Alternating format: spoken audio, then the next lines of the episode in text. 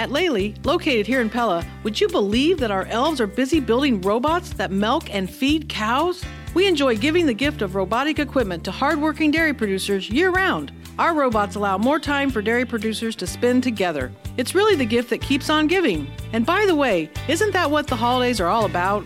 Lely's holiday challenge for you slow down, appreciate life's gifts, and focus on the real reason for the season. Happy holidays from our family at Lely, Farming Innovators. Welcome to today's In Touch with South Central Iowa. I'm Tyler Crabb. On today's program, we're joined by Jen Sigrist discussing her recent hiring as the new Associate Superintendent of Teaching and Learning at the Norwalk Community School District. So, Jen, you've been hired now as the new Associate Superintendent of Teaching and Learning at the Norwalk Community School District. And if you wouldn't mind just taking us a little bit through that process and what it means to you, as I know your family is now pretty well connected at Norwalk Community Schools. Yeah, well, it's a really exciting opportunity. Um, being in Norwalk for 10 years, um, my husband, my boys um, at Norwalk schools, it was just too good of an opportunity to pass up. And um, being chosen is um, just a real honor. And you talk about the the honor of being hired there. And if you wouldn't mind just taking us through that process, I know that you will officially re- assume the new role in July, kind of once the school year has wrapped up and you're getting ready for that next school year. But if you wouldn't mind taking us through that hiring process and just what was that like for you going through that and uh, getting back into the school district side of things, as we're going to touch a little bit more on uh, where you're currently at here in a little bit. Yeah, well, I tell you, the application process um, started before Christmas, and um, it's been a while since I'd I'd done that. So it was, um, you know, nice to get all those materials in, and then chosen as a semifinalist. Um, submitted a, a video uh, response to six questions that um, the uh, committee put together based on, I think, survey from the community about you know the the leadership qualities they were looking for. So I had six questions to answer. Um, after submitting that video, uh, then was chosen as one of the three finalists uh, that came in to interview. And those face-to-face interviews um, was a, a, group of or three different groups of oh about 12 people in each group, 10 to 12 uh, maybe 15, uh, depending on the room, and had about 50 minutes in each room where I answered questions from a mix of parents, teachers, administrators, um, just you know different questions again relating to those skills that, and attributes that they were looking for um, in this position, and tried to do my best to uh, respond you know fully, but then also bring a little bit of humor to such a serious situation.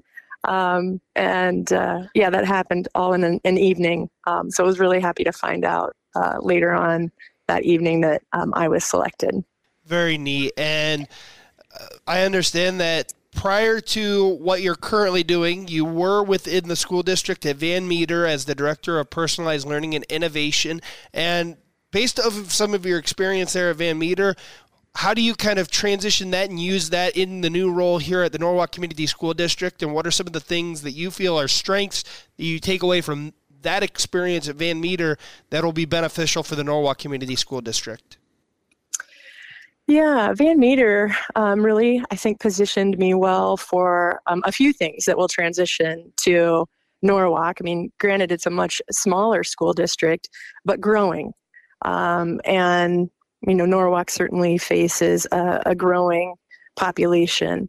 So, dealing with growth and how we support uh, regularly hiring teachers and regularly adding classrooms um, is certainly one of the things that, that those 10 years in, in Van Meter um, gave me some experience with.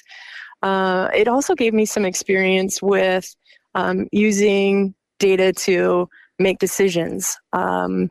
You know, Van Meter does very well uh, academically, well, and athletically um, uh, now, and and 15 years ago, um, using data to really help us, you know, drive our decisions and and inform our next steps, um, allowed I think some of the success um, that they're experiencing today, um, some of those foundational pieces to get in place, um, so that success carries over. Um, certainly I can't take credit for you know the things that are happening today there, but I think there's a lot of um, things that I learned while being an administrator and working with uh, those teachers so closely Um, and probably the one that sticks with me the most, besides just having um, that real collaborative team feel being so important, is getting into classrooms. And this is something I, I said uh, in my interview as well. Um, with with the community members and, and teachers administrators there. I just really believe that teachers getting in other teachers classrooms administrators getting into classrooms uh, not in a scary evaluative way but in a learning how can i help you? Where's feedback? You know what am i noticing? How can i take barriers um, out of your way so that you can do um, the best work possible for your your students? Um, being in classrooms is the way we know as leaders what's really happening and how we can make decisions to support educators who are doing all the heavy lifting. Once again, that was Jen Sigrist discussing her recent hiring as the new Associate Superintendent of Teaching and Learning at the Norwalk Community School District. That concludes today's In Touch with South Central Iowa. You can find this interview through podcasts online at kniakrls.com and Google, Apple, and Spotify.